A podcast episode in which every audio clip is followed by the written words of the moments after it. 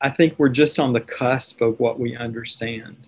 And uh, so the brain, while we understand it partially, and there are definitely ways that we can manipulate it and, and move it forward toward recovery, um, the, the way that it really works is still a mystery. It's, it's beyond our understanding. But yet, still, we can work with it and we know things that do work uh, to try to restore their function.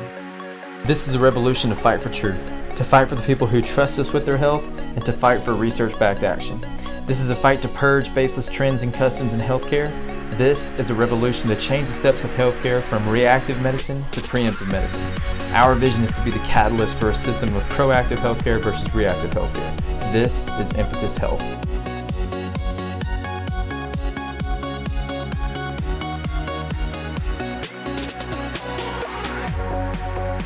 All right, hey guys, welcome to Impetus Health. I am Sean Hill, and this is my wife Ellie Hiller, and we have very special guest today, um, Dr. Dennis Fell. Um, Dr. Fell is a medical doctor. He's an MD and a physical therapist. Um, his background is he's a physician resident in pediatrics for quite a long time, highly focused career on neurology and neurological rehabilitation. Um, he is the former chair of physical therapy at the University of South Alabama. Go Jags! That is my school as well. Um, yeah, he's um, the editor of uh, Lifespan Neurorehabilitation, a patient centered approach from examination to intervention and outcomes that focus on evidence based approach to the neuro- neuro- neurological rehabilitation of adult and pediatric patients across the lifespan. Oh, I got it out. Um, mm-hmm. It's a textbook, and I believe they're using that book right now at South. Is that correct? Correct. Awesome. It's being used in about 70 programs across the U.S. Wow. wow. that is that is amazing. Yes, and it's so cool to see your name on that. But anyways, and uh, vice president of the APTA Academy of Neurologic Physical Therapy, professor emeritus and professor of neurology, and he was the chair when I was there. My chair and my professor, um, Dr. Dennis Fell. Thank you for being on the show. It's my pleasure for sure. I'm very excited about doing this. I was telling Ellie, um, when we were in school, uh, we had some awesome teachers, some incredible teachers, but Dr. Fell was always special when you got into Dr. Fell's neuro class because there were some really hard topics and things like the basal ganglia um, besides being in my brain, are seared into my brain because there was so much on that. But I remember, and it was it was fascinating. I mean, I sat in the front row, and I would and we would all ask you so many questions, but we had this running thing we were trying to stump Dr. Fell with a question about the brain, and nobody could do it. We I don't think we ever did it. You always had a great answer to it and um, it was just it was a blast learning from you because you were so you were so knowledgeable on anything we asked and it was a, it, you know a lot of times people ask me a question and i'm just i'm so stumped but you never seem to get stumped. So i appreciate that. Maybe i'm good at hiding it or, or find an answer later and then bring it back well maybe yeah and you would but you would do that too. So you would answer i remember that. You would answer it then and then the, you would like write it down or or eidetic memory i don't know but then the next class you would bring it back up and say hey i want to elaborate more on this. But it was it was always very impressive.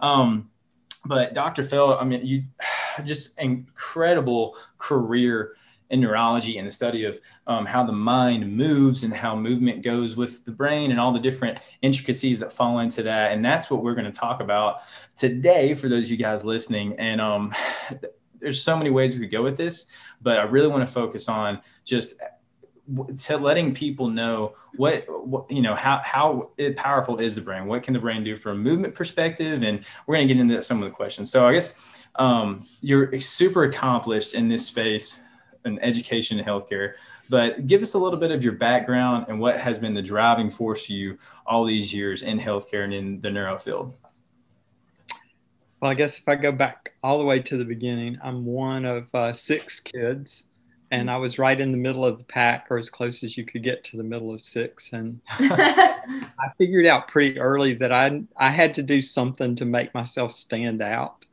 and um, kind of make my way. And you know, God gave me an ability to learn and a love for learning, mm. and so I just I just tapped into that and went with it, and you know, did well in in school and high school, and then in college and that's when I, I, did go to medical school uh, even though I don't practice as a physician now, I, I have the medical degree. And then just felt to, to do something that was more focused on directly helping people through a process, not just diagnosis and medical treatment, but hmm. uh, that's what drove me. My wife Noelle was a PT at the time, and I saw the the real quality of patient contact that she had, hmm. and fell in love with that aspect of really being connected with your patients. Hmm. And so um, I, that kind of just propelled me into that healthcare arena, first in medicine and then switching over to physical therapy because of that that um, amazing connection that we have as PTs with our patients to be able to spend quality time over and over again while they're going through this rehab process, knowing that one day they're going to leave us. Yeah. But that's our goal is to get them back to an independent point where they don't need us anymore. And um, I guess the other thing that has kind of driven me to learn and be the best that I can and you know admit when i can't answer a question but then go and find the answer as we were talking about is that i've discovered the best way to really learn something in depth is to teach it. Yes, uh, very true. uh, just teaching students and and hearing the questions that you guys came up with um, that just drives me to a deeper level and sometimes a student will say something and it's like something clicks in my brain that like oh that's how that fits with this um, yeah. So, uh, my family has been a, a, hugely supportive force through that process, and and then the way God equipped me to to learn and to enjoy learning. So love it. Amen. I and I'm still learning every day. I, I consider myself a, a lifelong learner, which is one of the reasons I'm part of the APTA is to continue my mm-hmm. understanding and, and grow in knowledge. Yeah. I love that that's that's an incredible characteristic to have to continue to want to learn. It's awesome, very admirable. Um, I, I, couldn't help but remember uh, you so many things that we apply in the neurological field, and we're going to touch on this in a second too. I remember we went over PD, uh, PNF. You talked a, a, whole lot about proprioceptive neuromuscular facilitation, and um, I remember as I was going through this, and I was always looking through everything from a strength conditioning lens and all of a sudden we get into PNF and I'm seeing all these things that we, we you, you do with a quote unquote neuro patient. We do the same things with a strength conditioning client. It's this it's the same concepts. And you put me on a lot of the techniques that I use with with lifters or or, or another quote unquote an athlete in the gym. All those same concepts all come back to neuro. Um, and that was so cool. Like for instance, I think you might remember this, but I wrote a paper on RNT, reactive neuromuscular training, which is a branch of PNF. and we, that's something so commonly used. So it's cool to see all this um, connected and, and I'm jumping ahead. I'm so excited. But uh, so you were my neurology professor, and you have spent most of your career in the field of neurology, from teaching it, writing research papers and books. Why neurology? Why did you decide to put your efforts toward the brain and toward that field? So I started off initially in pediatrics, but then so much of pediatrics is really neurology. Mm-hmm. Uh, there are orthopedic things, but a lot of it, and the part that I really gravitated toward.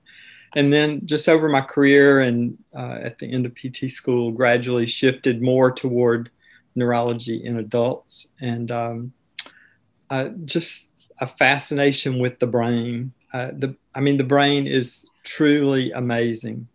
Uh, the capability that it has inherent uh, within it, the way it's the way it's created, the way it's made. Yeah. The, the fact when I look at it from an embryology standpoint and see that every human being, regardless of race or background or what country they're from or uh, any other cultural thing, the sequence of embryology of the brain happens on basically the same timetable.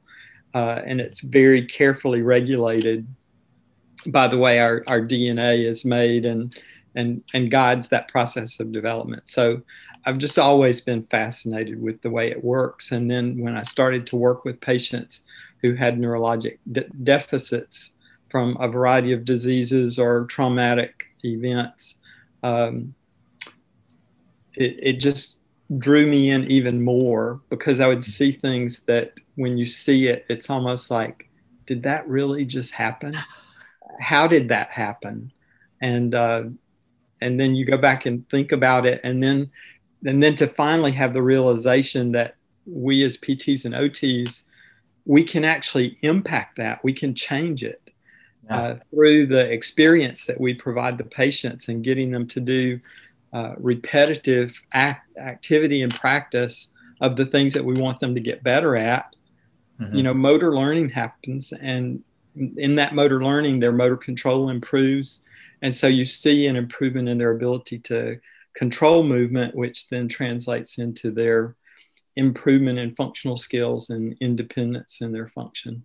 Yeah. So, um, the, the bottom line is that we, as humanity, you know, over the past centuries, we have learned and understand so much about the brain. And yet, at the same time, we still have so much that we don't understand about the brain. There's still so much untapped knowledge about how we might be able to change it. Uh, and you and I have talked before about, you know, BDNF, and that was not even a topic, you know, 10, 15 years ago among PTs.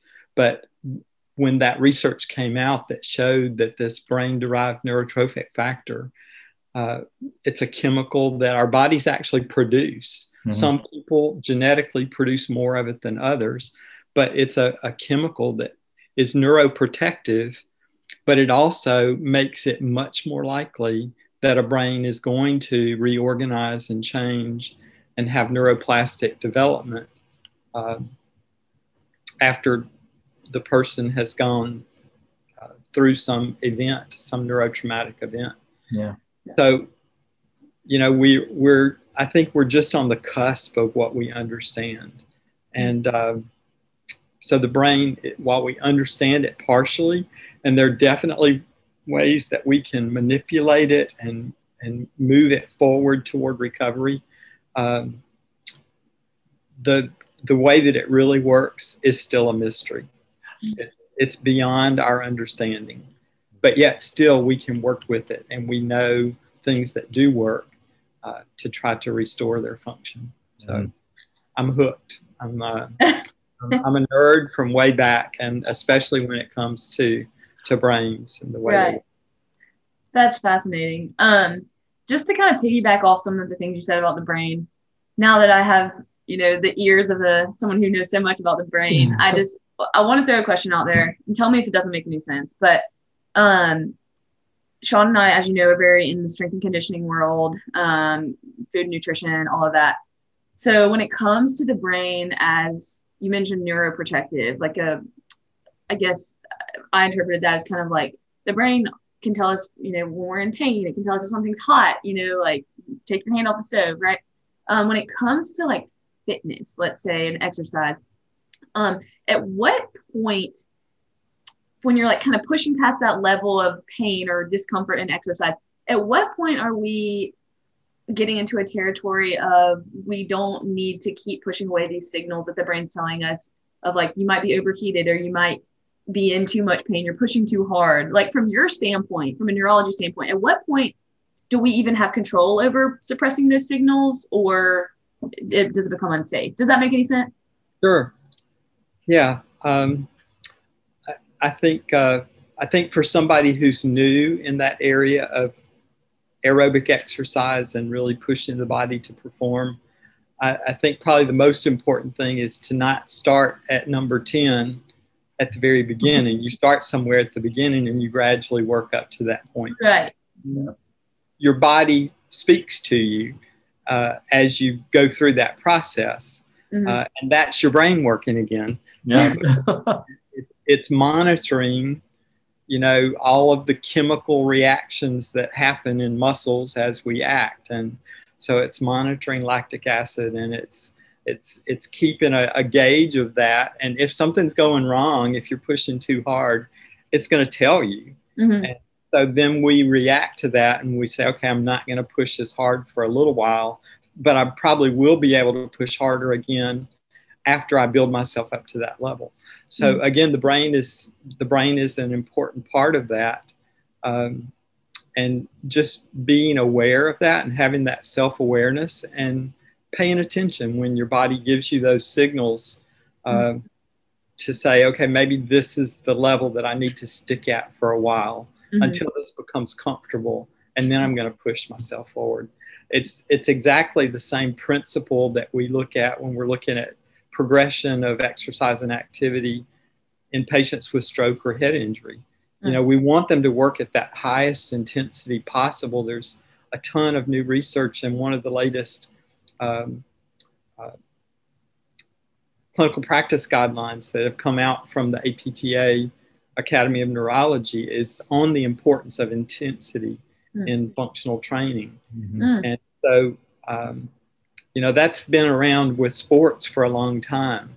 But now the evidence is very clear that even in my patients with stroke and head injury and kids with cerebral palsy, that working at that high intense level is what's going to bring about those neuroplastic changes. And BDNF that I mentioned a while ago is definitely known to increase in circulating concentration in individuals after immediately after exercise. Mm-hmm. And if somebody does exercise regularly, uh, their baseline level of BDNF rises. And mm-hmm. especially if they have the genetic coding that makes them a person that is e- easier or more natural to produce BDNF. Mm-hmm. Can y'all remind me what BDNF is again? Brain derived neurotrophic factor. Okay. So it's a, that name neuroprotein that is produced, our, our cells actually produce it. Oh, wow and the, cool thing about being BDNF is when you mention the high intensity, like we look at BDNF, and especially in the neurological realm, when someone's had stroke or TBI, or, or they're trying to return to movements that they did before. And it's such an important role in relearning movement. Like you heighten the BDNF, you're able to relearn movement at a faster pace if it was lower. Well, the same thing with the safety mechanisms. BDNF plays a role, and where is that safe zone? Where is my safe zone? and and is it you know talking about endurance athletes shutting down those safeties to surpass it and then you have heat strokes and things of this nature occur um, the high intensity thing is something that is so huge and and i want to touch on this a little bit when we're relearning movements um, the brain and i want to definitely want to see, see what you think about this as far as that we're going to talk about that six month window um, so I, i'll go ahead and jump into that and phrase it in that phase but so after you have a traumatic brain injury, a stroke, something occurs, um, what we tend to hear is that you have that six month window of, um, I guess, hyper neuroplasticity. Would that be a good term for that when you have the increased ability to relearn things um, from speech to movement to every different aspect? Um, on that six month, is that still, and you're much more closer to this stuff than I am, is that still accurate to say we have about six months of increased neuroplasticity before it starts to plateau out after that? I think the word that you use that's key there is increased. Mm-hmm. So the, the greatest amount of recovery, the greatest rate of recovery is going to happen in that first six months. Mm-hmm. But that doesn't mean that all of it's going to occur in the first six months. It's that's just when it's happening the fastest. Mm-hmm. And so, um, you know, I guess the the studies that come to mind in that regard are like all the constraint induced movement studies when they did constraint induced movement trials, uh, all of those early trials were using people that were at least a year after their stroke. They only used chronic stroke. Mm-hmm. And with that very intense activity um, mode that they have, uh, focusing on repetitive use and practice and feedback with mm-hmm. the affected side, those people, even years, you know, some of them even five years after their stroke, showed significant improvements according to the metrics that they were using mm-hmm. to examine their motor control. And so, yes, the first six months is important, but I always make sure that my patients know not to discount expecting improvement. It's just not going to be as fast after that first six months. Yeah. But if you do something that's really intense like that, and, and and that brings me to the point that it's not just about what I do with the patient in the clinic, but it's about what I do with them in the clinic. And then I'm only with them maybe at the most an hour in a day. Yeah. What are they doing at home? maybe they're sleeping eight hours. So what's going on those other hours? Mm-hmm. If they're not practicing the same things at home and doing things in a, an intense but safe way at home, then what I'm doing in the clinic is not going to be as effective. And that's So- something. Sorry, go ahead. Sorry. Uh, so I, I, I just really always remind the patients, my patients, to to be sure that you are doing these kinds of things at home, Mm-hmm. And make sure they understand that without that home practice, without that those repetitions during the other, you know, ten hours that they're awake, if they're not doing something during that time, they're really missing out on an opportunity to to prime their BDNF pump, if you will. Mm. Mm-hmm. I love that, and that's something I wanted to, to have you elaborate on. Talk, let you elab- elaborate on a little bit because I have so many patients um, through the clinic. We've been blessed to see a lot of patients who are dealing with these same issues, and some of these patients have been have had it burned in their head. You have six months. You have six months, and that's just it's just not true. We see incredible progress after that. Yes, your neuroplasticity is heightened, but because we can manipulate learning. We can manipulate from an intensity perspective, from the environment we place you in, manipulating that environment to, to make you as adaptive as possible. Um, we see we see some incredible things long time after the that six month window has quote unquote closed. And um, I think it has to do a lot with you that progressive overload. How do we progressively overload you? Are we adding in um, aerobic capacity works. It's going to increase those hormones to give us. I mean, it ends up turning into this is where it's so cool to me. It turns into strength conditioning. The same thing you take someone through if they're trying to learn, if they're trying to add 10 pounds to a back squat or to a deadlift, or maybe I'm a cyclist and I'm trying to PR my my marathon time or whatever we're trying to do. Like it ends up being very similar concepts. We're able to apply those. We find the weaknesses. What's what's weak. What is what are the movements that we're not good with? Um, for instance, um, I have a, a client. He would not mind me saying this at all. He's incredible. He's um, he that we actually had him on a previous episode. The bull didn't win. Anyone wants to listen to that, it's a great podcast. But um, he when we first started, I tested. His whole thing was he wanted to be able to play in the backyard with um, his brother had just had a child. He wanted to be able to play in the backyard with the kid when he got a little older. So we worked on certain things like a 40 yard dash. What is your 40 yard dash down time? So we tested it. And when he first started, he could not run three or four steps without falling over. And I would literally tell him, I want you to do it anyways, and I'm just going to catch you.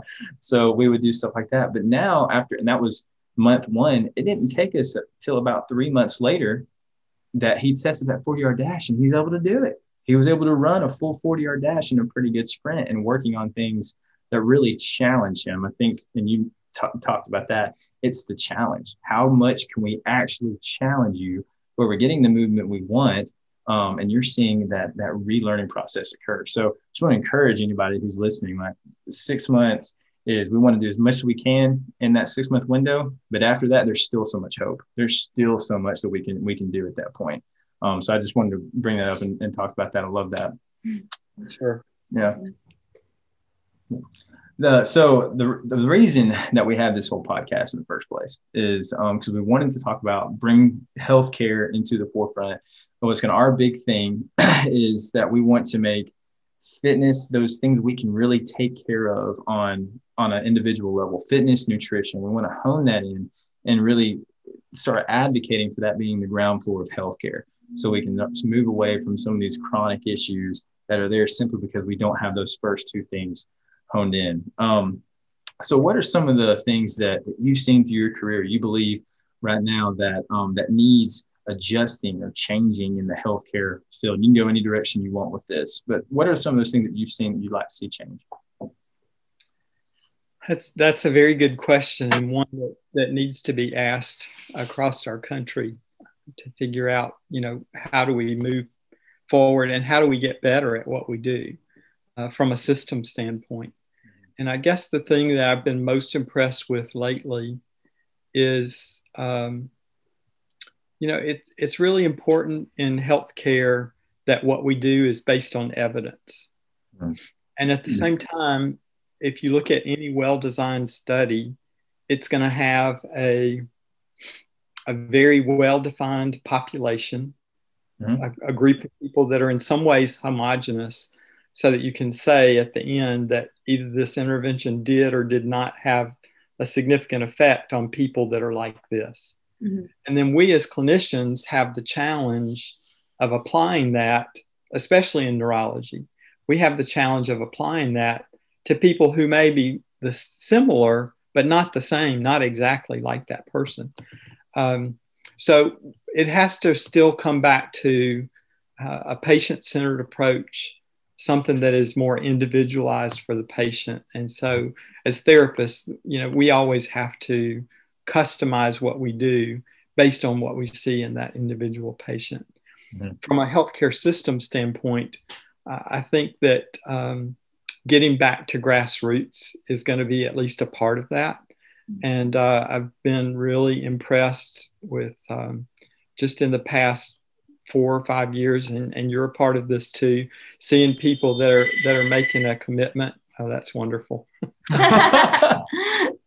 it's okay. However you want to do that. Let me just hang up on. Okay, so. you're fine. I'll do that. Welcome to stop record. Dan, just keep letting it go. Yeah. What if I pause? You reach the Bells resident. Sorry that we can't take your call right now, but if you leave your name, number. Yeah. he ended on. We can start back on grassroots. Yeah, I can. I can find a CD. Uh, so where where should I start back now? the grassroots, I think, is what from a okay. from a healthcare system standpoint. Mm-hmm. Okay. You were saying what we were doing well. Okay. We'll talk about that all day long. so uh, you know, from a from a, a healthcare system standpoint, uh, it's really important that we get back to a grassroots level. And so um, you and your your clinic there in Birmingham, and others that I know of, you know, people who who have an idea of uh, getting back into the community and doing something that's more directly related to people that you're right around. Um, so the bigger a healthcare system gets, the harder it is to keep it customized like that. Mm-hmm and the more difficulty it has to keep things working smoothly and flowing in the right direction.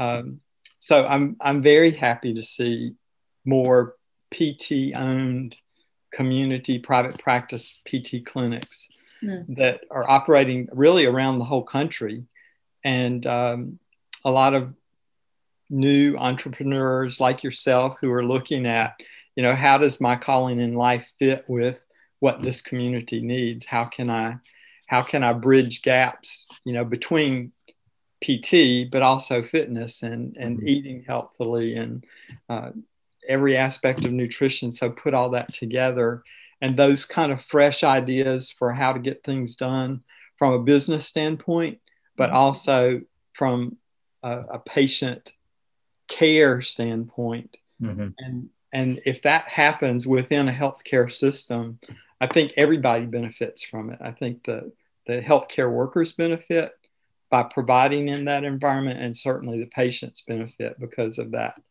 personalized, patient centered care that is directly uh, targeted and customized for what they need. Right. Amen. Right. Would you say that fitness and nutrition um, w- would you call that healthcare? Do you hope it is healthcare in the future? Like, what is your perspective on on that, and in terms of, I guess, the importance as it relates to the brain, physical therapy, all of that? Oh, for sure. I mean, especially, um, I mean, it goes all the way back to pediatrics. So, mm-hmm. in in human development, you know, I have a, a brand new grandson who's just a month old now, and to see wow. to see him changing you know, week by week and how things change.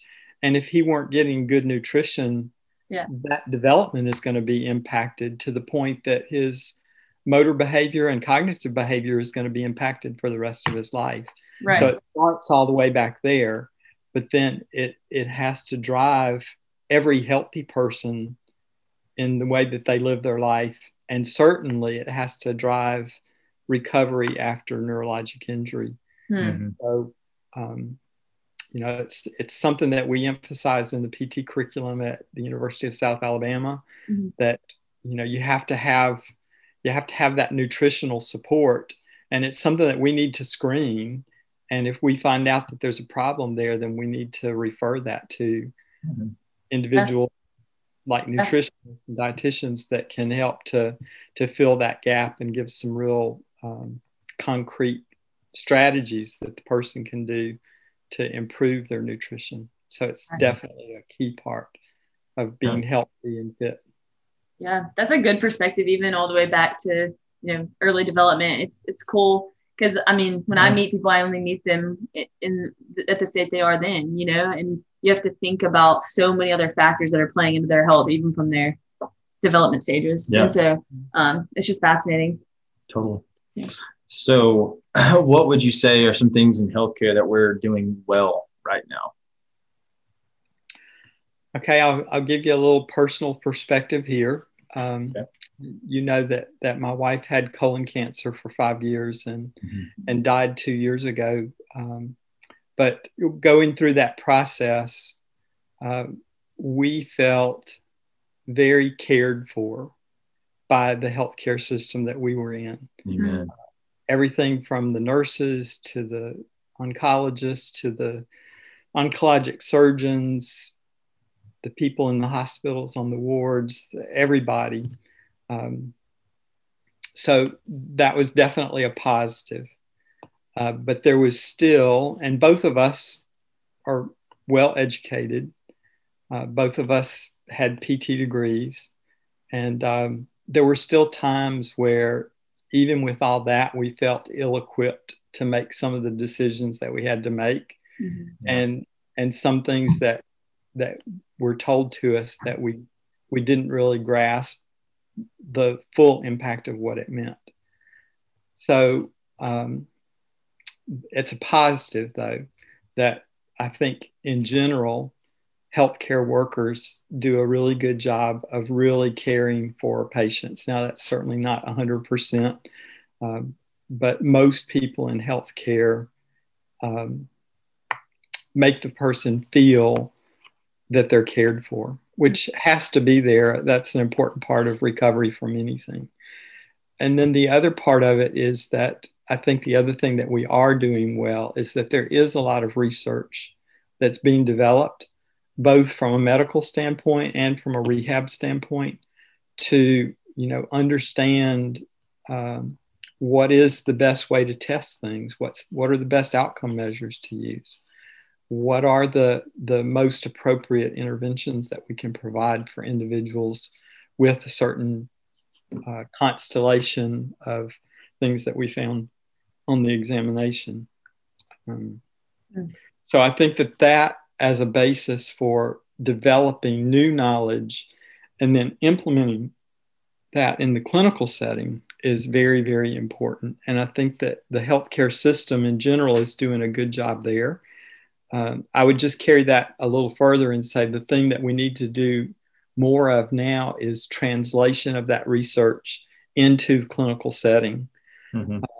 So I know professional organizations around the country are working to try to find ways to get that most important research information into a form that can easily be applied and understood in the clinical setting. Mhm. So those are the two things that I think from my own experience as the spouse of a patient and also for myself just observing physical therapy um, that I think the systems are doing well. Mm. Still room for growth always, right? Because we Yeah. always there's always something that we can do to improve. Right. That's great. That's good insight. Fascinating. Well, we're we're so grateful for the time that you've given us to be on this podcast, and um, we close the podcast with the same three questions, or Mhm. not the same three questions every time. We kind of tailor it to the individual. So it's um, similar. It's similar. It's similar, same concept. But we do want to ask you, what is the best habit that you are currently doing that's having the biggest impact on your life, so specifically your health in any domain of health? Okay. I think um, I think that uh, being intentional Mm. with my plans and related to my purpose in life is, and and kind of keeping that at the forefront of my mind. Um, and that includes, you know, decisions about my health. Uh, in the past couple of years, I've been much better finally at, at being physically active and, um, you know, riding bike or riding a stationary bike. Uh, even just in the past couple of months, I've started to do some yoga, especially for some stretching and to, to keep myself uh, from getting tight. Um, yeah. So just just not letting that just happen, but being intentional about planning, looking at where I am now, and looking at what I want to change. Mm. Um, and that really applies to every aspect of our lives. So I would say that my best habit is just being intentional and planning for the future, and and that includes like my finances too. You know, mm. think Noelle and I were very intentional with our our finances over our whole marriage, and um, mm. so I think that's very important. Yeah. Love it. Great. okay. Second question. What are you reading right now? Okay. Um, I guess my most consistent read right now is the Bible. Um, it's um, it's something that uh, you know gives us hope in difficult times. It gives us answers when we only have problems. Mm. Um, so that would be my most consistent read. But the thing that I've been specifically looking at lately is a book that I revisited after a couple of years uh, by Elisabeth Elliot. It's called The Path of Loneliness, mm. uh, which emphasizes uh, not just the bad parts of being alone, but you know what's the good that comes from that, and what how can it how can it be used to strengthen your life. Uh, and she speaks from her own experience of uh, her husband actually several husbands over her lifetime that died before she did and yeah. how she dealt with that. So. Wow. I've actually never never heard of that book, but I know Elisabeth Elliot. Um, I've heard of yeah. her. I've read a lot of her other books, so mm-hmm. I'll have to look at that one. It's good. Cool. Um, do you have one quote we can end on? A favorite quote? It can be a Bible verse. um, I, I, would have to go back to the, the scripture again. And in Jeremiah, it says, um, For I know the plans that I have for you, and they're plans for a hope and for a future. Mm-hmm. So, so back to the fact that regardless of what's going on in our lives, there's always a hope for the future. I love it. That's so That's good. a great way to end. so good. Oh. Dr. Phil, thank, thank you, you, so, so much. much. I'm going to hit the stop recording button, but thank you so much. I appreciate you being on the episode. You are very welcome. My pleasure. Thank you. I'm going to end it. Ooh.